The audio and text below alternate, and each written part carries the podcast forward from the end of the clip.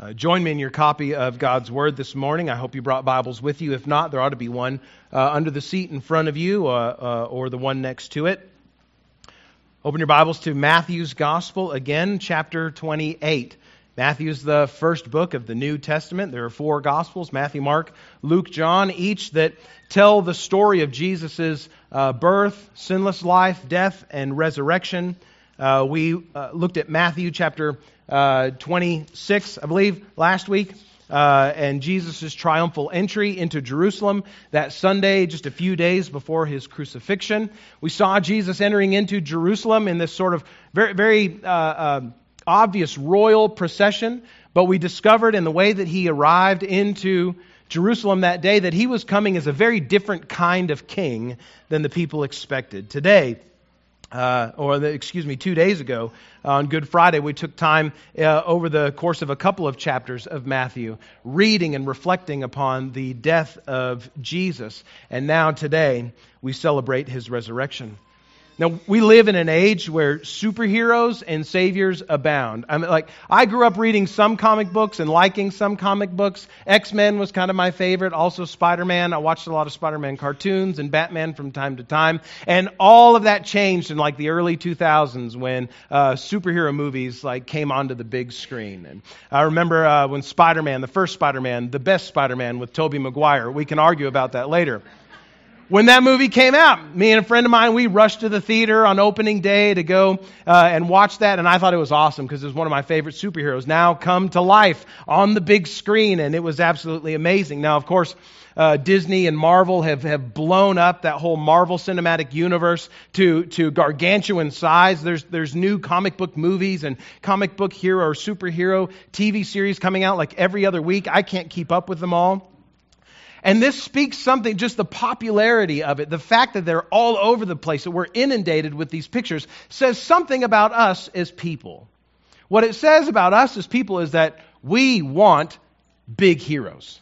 We want superheroes. We want people who are, who are bigger than life and better than we are to crush all of our enemies, to destroy those that would attack civilization. We want superheroes to save us from big problems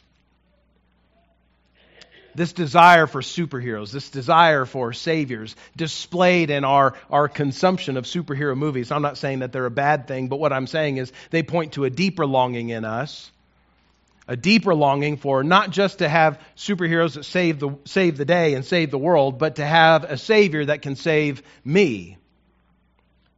Our, our love for Spider Man and Batman and Superman and all the other mans comes from a deep seated desire in our hearts, whether we recognize it or not, for another great man to not just save the day, but to save my soul. As we look this Easter Sunday at Matthew chapter 28, verses 1 through 15, we see that Jesus is the Savior who rose from the dead just as he promised.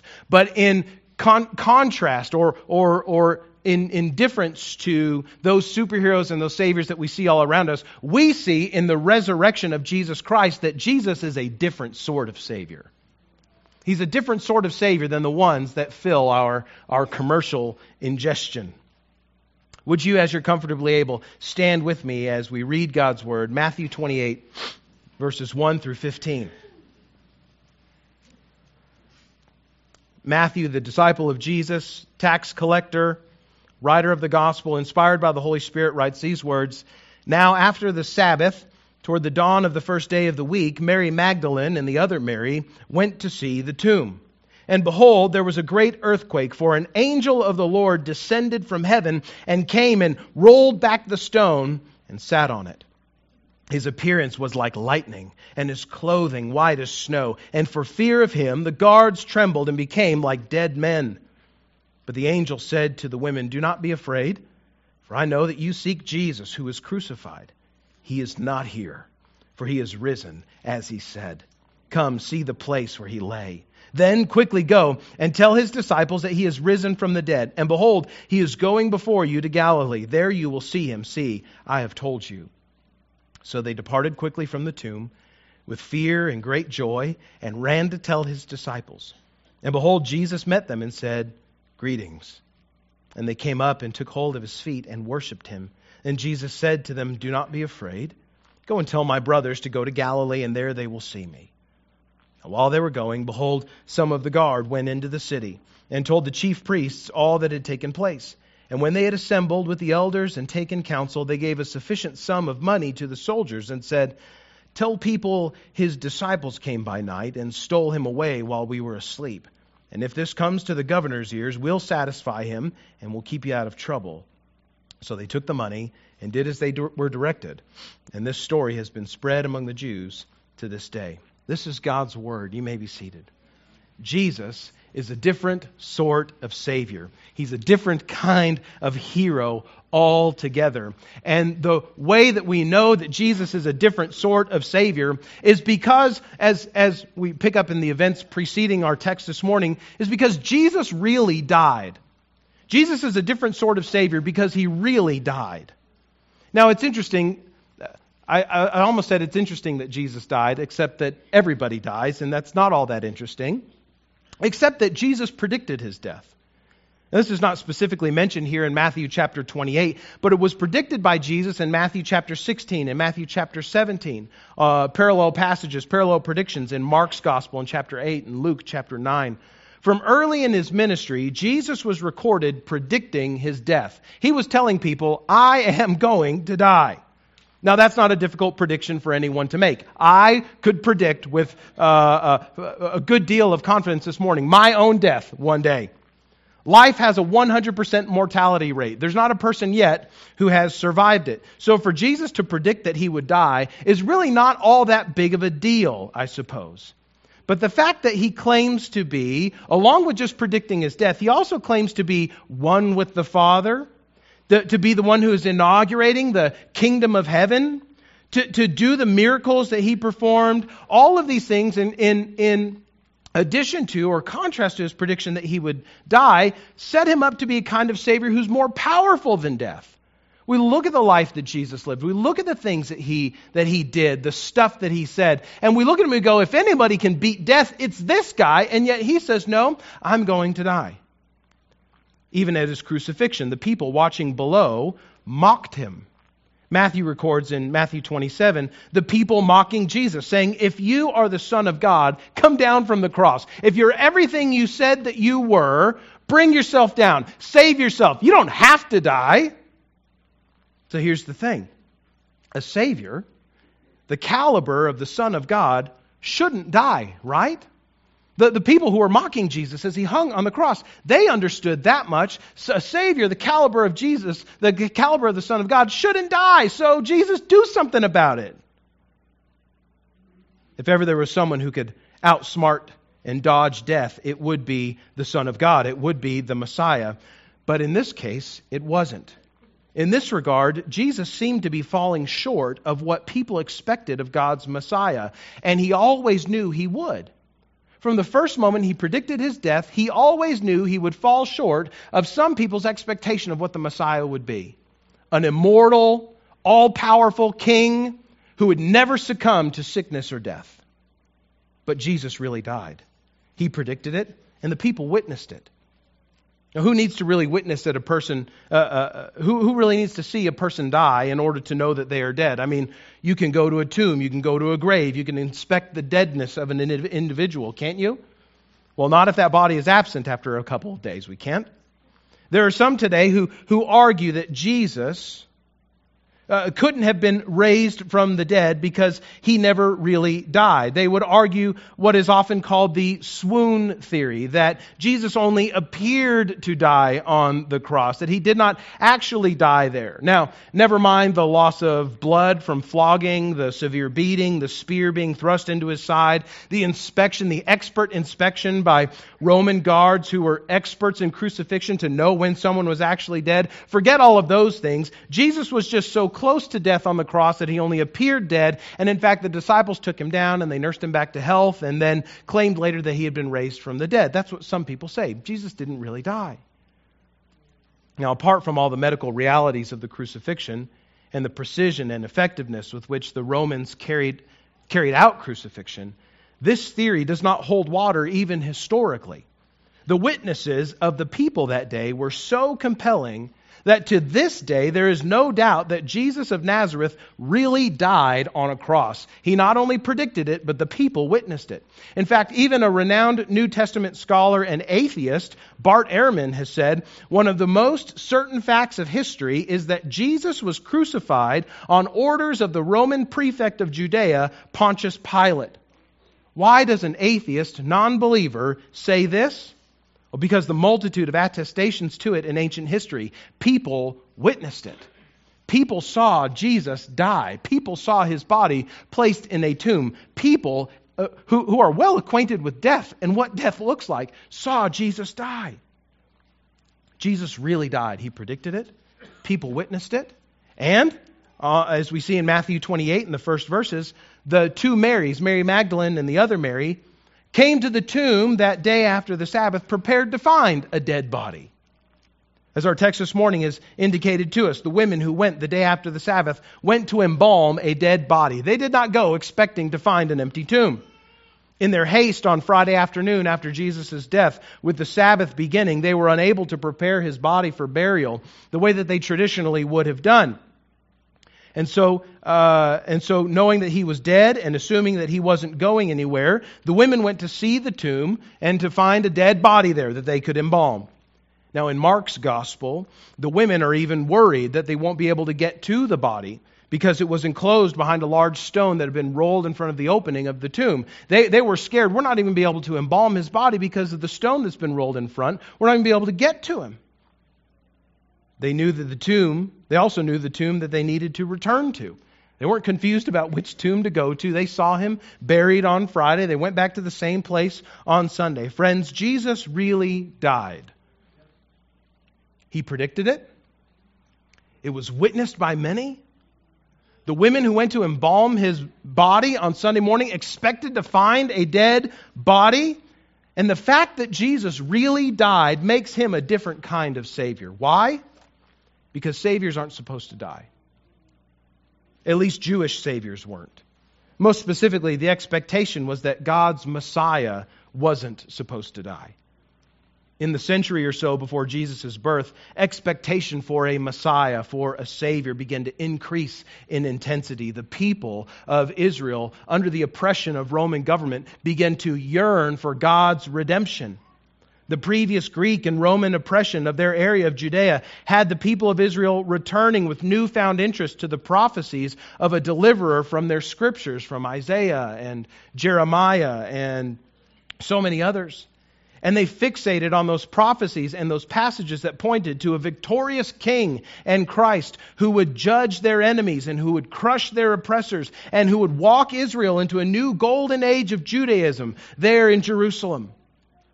But instead, Jesus, the Son of God, who many claimed to be the Christ, died.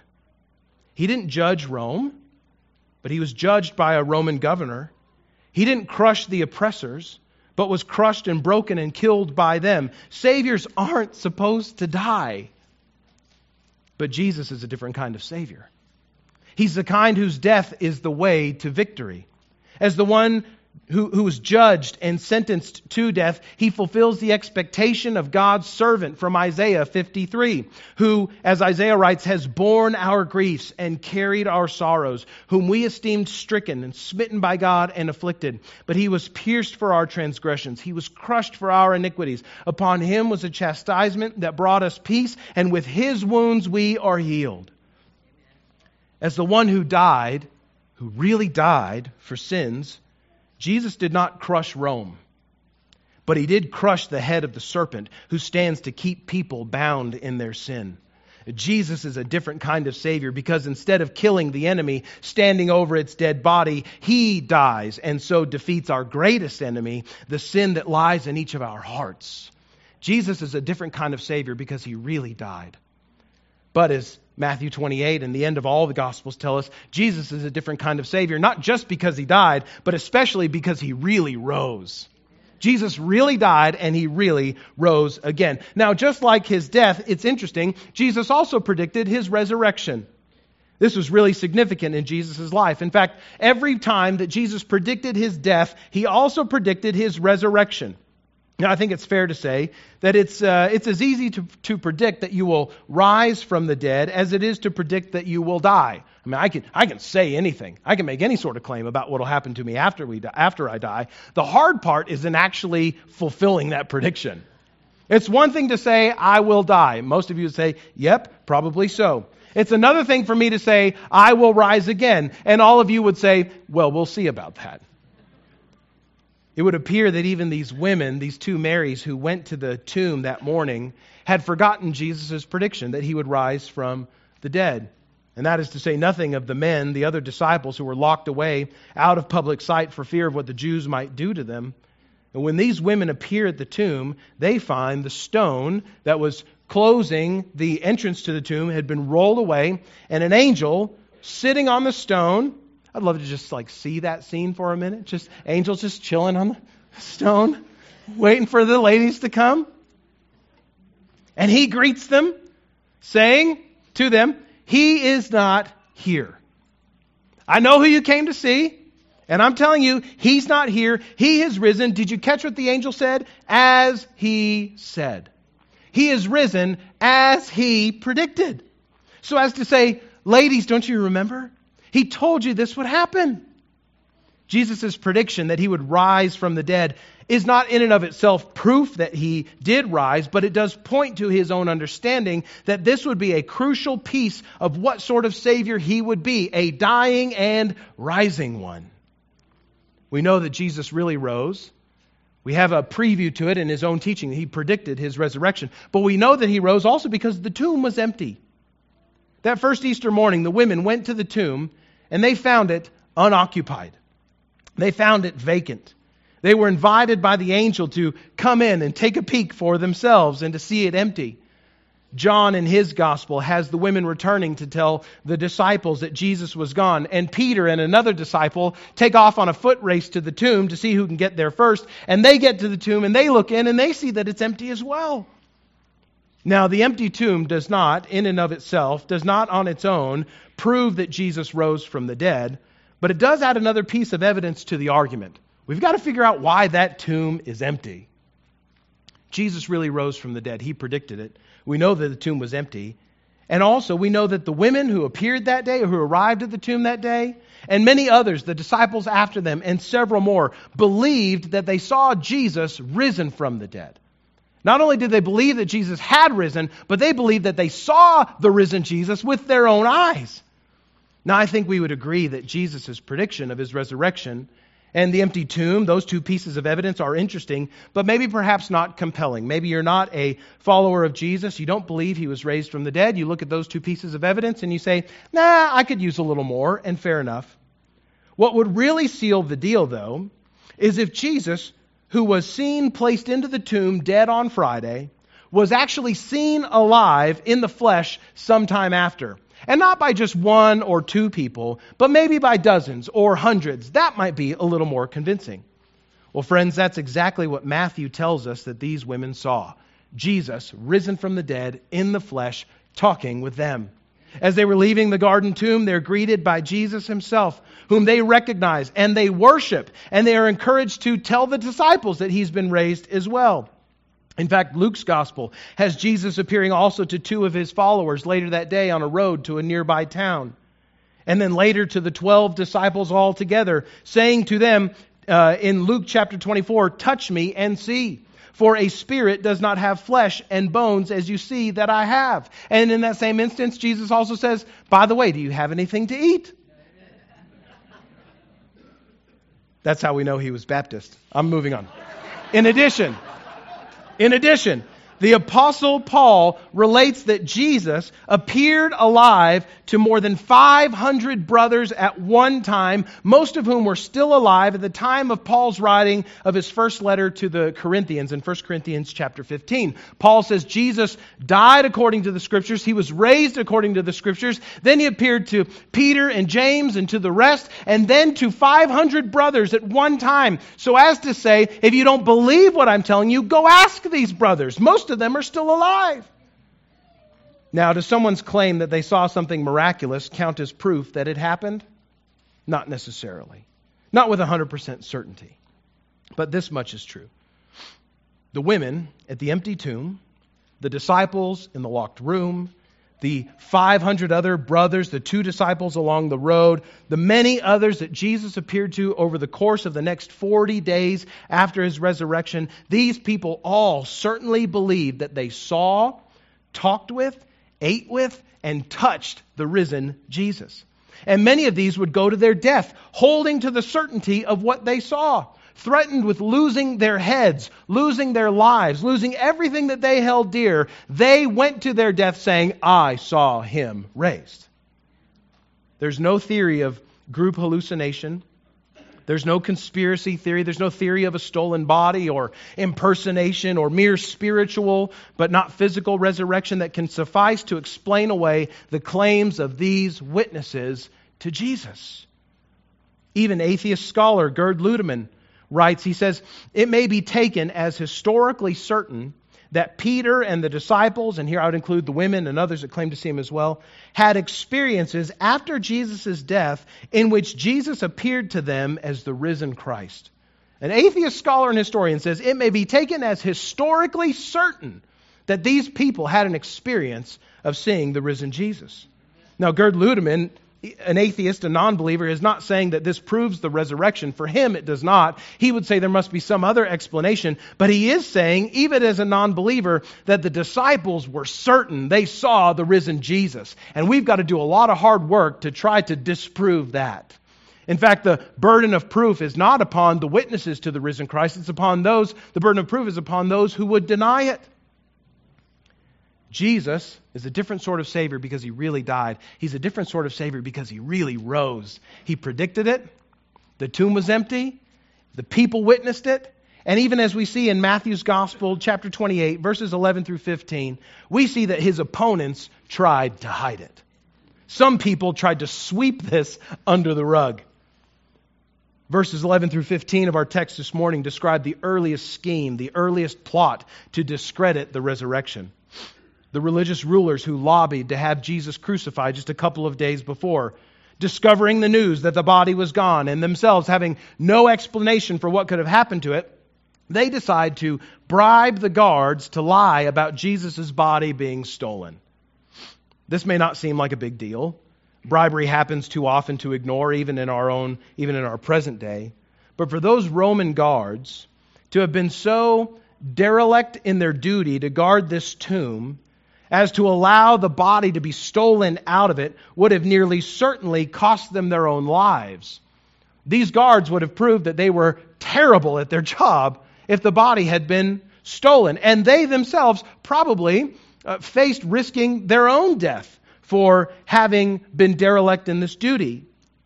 This is how intent Jesus' enemies were on disproving that Jesus had been raised, that they would lie and bribe and spread rumors to discredit it.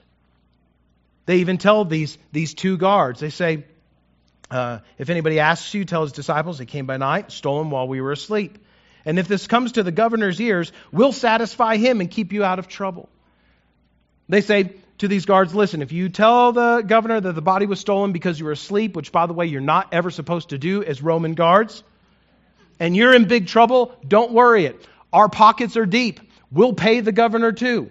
We'll satisfy his wrath. We will keep him from doing anything terrible against you. We, we might even take, we'll, we'll even go so far as to take care of your families if everything, anything ever happens to you. We just, just help us spread this rumor. My friends, 2,000 years of history has not come close to closing the book on the claim that Jesus really rose from the dead. The historic evidence in favor of the bodily resurrection of Jesus from the dead has not been diminished in 2,000 years. If anything, its consistency over the millennia has only strengthened its claim. We can say with historic confidence that Christ is risen. He is risen indeed. This, my friends, makes him a completely different kind of Savior. What kind of Savior? Specifically, Jesus' certain death and certain resurrection makes him the crucified and risen Savior who has power to save you. That's why it matters. Because Jesus, who died for sins and was raised again, has power to save you. Now, his death alone is not enough to make him this kind of Savior. Everyone dies. In fact, every supposed or self declared Messiah in and around the time of Jesus also died. Some of them were put to death, and all of their movements were abruptly put to an end upon the death of their so called Messiah.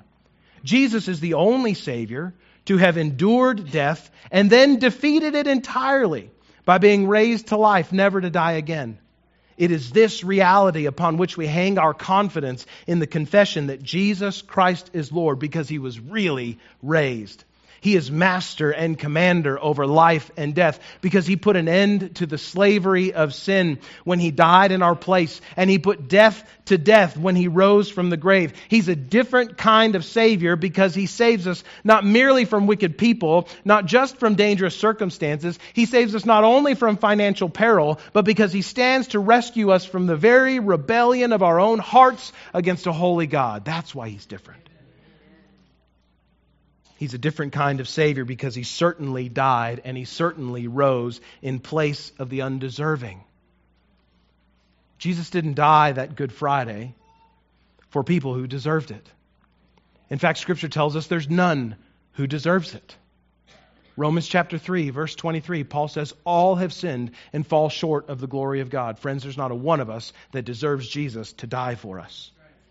And yet, Paul continues in Romans 5, verses 6 and 8, saying this that while we were still weak, while we were still undeserving, while we were still unable to do anything about the sinfulness of our own hearts, at the right time, Christ died for the deserving. No, Christ died for the ungodly.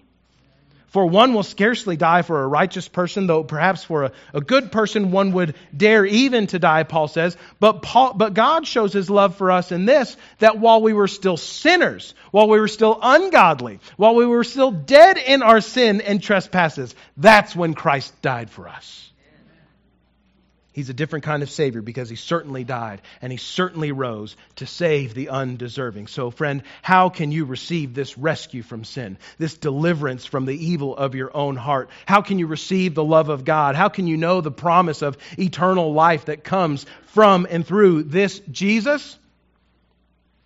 Well, Scripture gives us helpful instructions on that. The Apostle Paul, continuing in Romans chapter 10, beginning in verse 9, he says, If you confess with your mouth, that is, if you publicly declare Jesus is Lord, and not just say the words, but you're saying it because you believe it. If you confess with your mouth that Jesus is Lord, and you believe in your heart that God raised him from the dead, you will be saved. For with the heart one believes and is justified. That means when we believe that Christ was raised from the dead as the only Son of God who died for sins, we are made right with God, our Creator. And with the mouth, Paul says, one confesses and is saved. For the Scripture says, everyone who believes in him will not be put to shame. My dear friend, Jesus, risen and reigning as King of Kings, calls you to come to him to be saved, to be rescued, to be redeemed. You need not clean yourself up first. His blood shed for your sins is all the spiritual detergent you'll ever need. You need not do more good deeds to make yourself worthy. His sinless life is your merit. All you need to do to be saved by the risen Savior is to turn to trust in His death and resurrection in your place. To call on Him as King of your life. To commit yourself to being changed by Him day by day, every day, the rest of your life to be saved, all you do is turn from your selfish pursuit of life on your own terms and say to Jesus, the crucified and risen Savior, You are my King, my life is yours. Save me. Now, we who know him, we who know this different sort of Savior rejoice in this hope of rescue, this hope of redemption. We rejoice in the reality that our sins have been forgiven. And we invite you this morning, dear friend, to know all of that hope and joy in Christ as well. We invite you, friend, to know Jesus too. And none of us who knows the risen Jesus will ask you to do anything more than what we have done to be saved. Simply declare Jesus Lord of every nook and cranny of your whole life and depend on Him. Depend on his sinless life. Depend on his sacrificial death in your place. Depend on his resurrection from the grave for your rescue. Not a one of us in this room who has been saved by Jesus has done anything to deserve it. Not a one. And so, friend, if you don't know Christ yet and your life is a hot mess, understand this not a one of us who have come to know Jesus will, will put on you any further burden to know Jesus than we had to lift. Not a one of us has ever done anything to prove ourselves worthy of salvation, and so we're not going to ask you to do that either. All we're going to ask you to do is to turn from your sin and trust in Jesus like we have. The question is will you know this different sort of Savior today? If you haven't yet, if you're teetering on the edge of decision, will you make that decision today? Will you, will you know this different kind of Savior today? Will you let Him take over your life and transform your heart? Maybe that's been the biggest barrier, the greatest hurdle to trusting Jesus as Lord, to making Him Lord of your life. You don't want to be transformed. You like your life the way that it is. You'd like to be saved. You'd like relationship with God, but you also know that means giving up some of the things that you love that you know God does not. Friend, is life eternal with Christ, an abundant life today? Is that worth giving up the things you really enjoy now in order to be saved? Listen, the Lord is faithful. He will do it. The Lord is faithful. He will save you if you call to Him. You need only get yourself out of the way and let Him. Brothers and sisters, we don't have in Christ just another mythological superhero to make fun movies about. We have in him the eternal God in human form. In Jesus, we have come to see that the greatest dangers are not the dragons and the beasts that encircle us, but the ones that we have become when we indulge the sinful impulses of our hearts. Jesus, crucified for our sins and raised from the dead by the power of God, is strong to save the undeserving, is mighty to save the ungodly and he is kind and gracious and merciful to beckon to the undeserving and the ungodly, the ones broken and weighed down by their sin, come to me and I will give you rest. Friends, he is a different kind of Savior. He really died for sins, and He really rose for our justification. If you know Him, sing praise to Him. If you don't know Him yet, listen to the praises of those whose lives have been changed, and pray that God would give you faith to believe on Him as well. Christ is risen. He is risen indeed. This makes him a different kind of Savior. All glory to God. All praise to Christ. May the Holy Spirit enliven our worship as we reflect on this wonderful truth. Dear friend, if you need to know Jesus today, if you need to give your life to Christ today, come find me after our service. We'll dismiss with a benediction in just a little while. We'll have plenty of time between now and our, our small group Bible studies. Come find me. Let's talk this morning about how you can know this Christ, how your life can be changed, how you can have assurance of your salvation, forgiveness of sins, and right relationship with God. Don't delay. Let today be the day of salvation for you. Let's pray together.